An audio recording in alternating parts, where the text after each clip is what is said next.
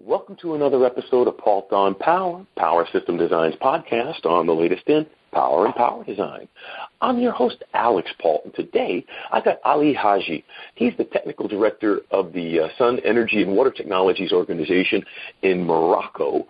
And uh, we're going to talk about some of the issues that uh, developing economies and in general in uh, Morocco in particular are encountering in the expansion of alternate energy in their grid. Isn't that right, Ali? Welcome to the show. Thanks, Alex. Well, um, it's a really important thing to expand alternate energies effectively and intelligently in developing economies. Well, frankly, even in developed economies, because you could have a good solution, but if it is not properly implemented, it's a bad solution because it does not serve the needs of the application. Would you agree with me there? I do. In the case of uh, Morocco, for example, it is not. It is known that Morocco is not a oil producing country, so the uh, energy bill uh, is very high, and uh, we also have a, a, nice weather which is favorable to developing solar energy. Therefore, using the, technolo- the solar technology here is a is an excellent opportunity. Now, mm-hmm. Um, uh, given the, the, the, technical support that you are having from uh, our partners at IBC and other companies, we were able to uh, to offer actually from the technical and uh, point of view uh, reliable solutions. So the experience we had had so far is is rather excellent. Excellent. Now, so what were some of the challenges that you encountered in uh, your photovoltaic solar power development in Morocco that you felt you needed to get the assistance of a company like IBC Solar or some of your other partners? Okay. Curiously, the most challenging issue is is not technical. It's more of uh, of legislation issue. So far, it, is not uh, formally permitted to feed in the uh, electricity into the grid. So that that's the most difficult uh, obstacle that we are facing. hmm Now, um, therefore, yes, go ahead, please. I was going just to add that what we expect the, from the supplier is to offer us solutions to circumvent or to avoid this, this difficulty, like devices which allows uh, self-consumption to be to be maximized and and feeding into the grid to be stopped if if the client wishes so. Understood. So I think that's a very um, interesting way to deal with the issue because a lot of people tend to throw their hands in the air when they're confronted with legislative issues, but you have uh, simply created technical solutions to address those legislative issues so you can just simply bypass them. Exactly. Because because the, the, the, in in other countries we know that that the, the way to go is, is to at some point allow this feeding, the grid feeding. So we know this mm-hmm. will come. And right. in the meantime, we are preparing ourselves to that point with with these, uh, let's say, uh, temporary technical solutions. Got it. Got it, Ali. Now, um, what were some of the specific solutions? Did it involve a lot of energy storage or just better energy recirculation of excess energy in the facility, better energy management, or a combination of all of that? Uh, you're talking about the, the technical solutions? Yes, sir. Actually, it's, it's mostly a, a device that, that, that senses the, the excess uh, power and in this mm-hmm. case either triggers the charging the batteries or just stops the inverter from producing electricity. That's basically how it works. Understood. So you're basically not, um, at, at, some point, you unfortunately would have to uh, just simply not collect energy to avoid having to have energy to give back to the grid. Exactly. So Understood. take advantage so I, of, of, of the sun when it's there, but when we don't consume it, it's just wasted. Well, what about you know, and this is this is obviously not directly related to what we're uh, saying, but it just as a thought that popped into my head. Recognizing also the need to put in, say, for example, electric vehicle infrastructures and things like that. Maybe these facilities can be combined with electric vehicle facilities, and then the excess power, instead of going uh, to waste or to a grid that doesn't want it yet, it could be used to charge, say, electric vehicles or drive some other secondary energy need. Yes. So, well, personally, uh, and you certainly aware of that, the, the cost of power storage is still high. Yes. And what we, we're trying to develop is mostly solutions uh, with minimum electricity storage, with really minimum, just the technical solution uh, requires that. Otherwise, we would go for zero uh, electricity storage. And we have some excellent applications such as solar pumping and uh, um, cooling, uh, say solar cooling, in which mm-hmm. instead of storing electricity, we can store the commodity that we that electricity generates, such as pumping water or cooling effect and so forth. The work itself. Yes, and in, instead of storing electricity, we end up storing water, let's say, and it turns out to be much much uh, cheaper to do. Got it. Now, I understand uh, recently they had an educational program as well, IBC Solar uh, and the Sun Energy and Water Technologies Company. Um, you recently had a uh, educational course for solar installers, because I imagine the infrastructure, cre- installing it, creating it, building it is also a challenge.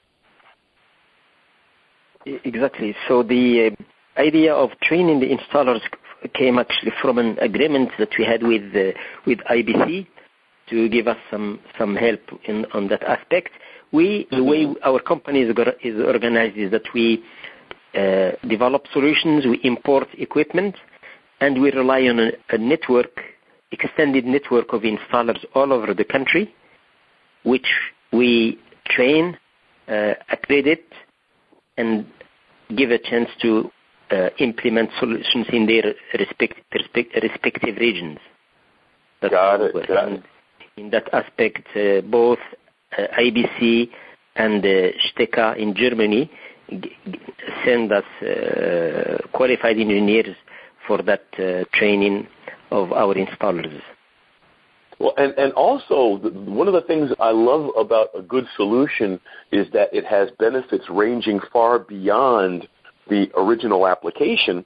Those installers going out into their communities will also Uh, not only help their communities migrate to alternate energy, but they're putting more skilled people into these communities, increasing the local economies. Yes. Besides, besides what we, the business we do directly with them, in, in fact, they can develop themselves other, other systems, other activities in, in, in the field of, of solar energy, which is really expanding in Morocco in a very interesting way. It's and, and fascinating, Ali. It's something uh, I, I, I uh, am one of the people who personally believe that alternate energy is going to be the key to a lot of economies uh, freeing themselves from cycles of uh, debt and boom and bust because of the uh, separation from fossil fuels and uh, market pressures through speculation that caused the problems with the cost of energy. So by going to an alternate energy solar-based economy, I think, well, as a lot of the European nations have already demonstrated, um, it will help Morocco tremendously as a country as well. Exactly. So, uh, coming back to the specific example of Morocco, I would like to take uh, the opportunity of this uh, talk to inform your listeners who don't know this that Morocco has a very ambitious uh, solar energy program, uh, which consists of installing something like 2,000 megawatts by uh, the year 2020 and there is very interesting activity uh, going around this uh, so-called Moroccan solar energy program. That is very impressive and, and quite ambitious, Ali, and I, I, I commend Morocco and uh, Sun Energy and Water for their efforts in all of this. Now, um, do you have an anecdote, something interesting from this entire program? Just something interesting that you could that you'd be interested in sharing uh, with our audience, just to give them a little bit of a taste of being in Morocco and uh, dealing with this new technology and dealing with people who are uh, just learning to uh, use it properly. Maybe you have something interesting, an anecdote for our audience that might.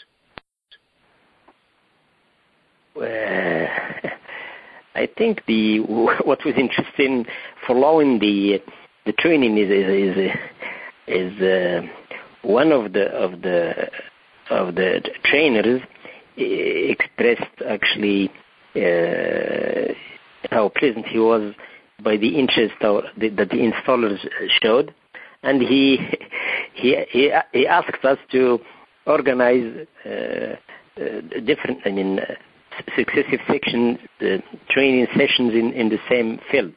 So he, mm-hmm. he ends up saying, "Do you have some work for us in in Morocco?" yeah. Well, you know, the, the, Morocco is also a beautiful country. That's the that's the other nice part of it is that um, beyond the sheer economics of the situation, enabling a, a country um, like Morocco to use its beauty in a you know the sunlight and the shiny the sunny days and all in a positive way forward. Forward, I think, is also very commendable. Yes. The, the other points about Morocco So besides tourism, is agriculture. Morocco is a is a farming uh, country, and mm-hmm. we are developing a very uh, a very active uh, program to in the area of uh, water pumping. Solar water pumping is something very uh, very much important to the Moroccan economy. Right, because it's an, a direct agriculture enabler. That's, a, that's an excellent point. Exactly. So there you go. There's a lot of ways to use this energy. We just have to find better ways of tying it all together. But I'm really glad to see uh, that you and uh, organizations like IBC are really cooperating to move that ball forward and make the solutions available to people. So I'm really happy about that. Yes. So, Ali, um, unfortunately, this is a podcast and we don't have a lot of time. But uh, I always give my guests the chance for the last word. Uh, the first thing I'd like to do is I'd like you to tell us what the website is for your organization, and if you have anything else you'd like to add before we close the show. It could be a tip, it could be some more about your company, or it could just be something, uh, some advice, or just something you wanted to say to the audience. But the floor is yours.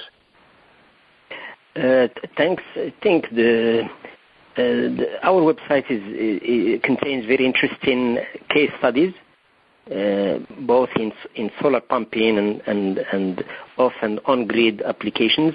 I invite them to visit at www.sewt-solar.com and it contains uh, a good description of the of the project that we have uh, implemented in, in, in, Morocco in the last three years. Excellent. And that's S E W T, right? S E W T dash solar.com. Excellent. Well, hey, Ali, thank you again so much for taking the time to be with us. And I'm really glad you gave us a chance to take a look at uh, alternate energy development outside of thank you. our traditional. Thank you very much. thank you. And I'd like to thank everybody out there in the audience for taking the time to be with us. We wouldn't be here without you. Tell your friends. This is Alex Paul for Paultre on Power. Have a great day.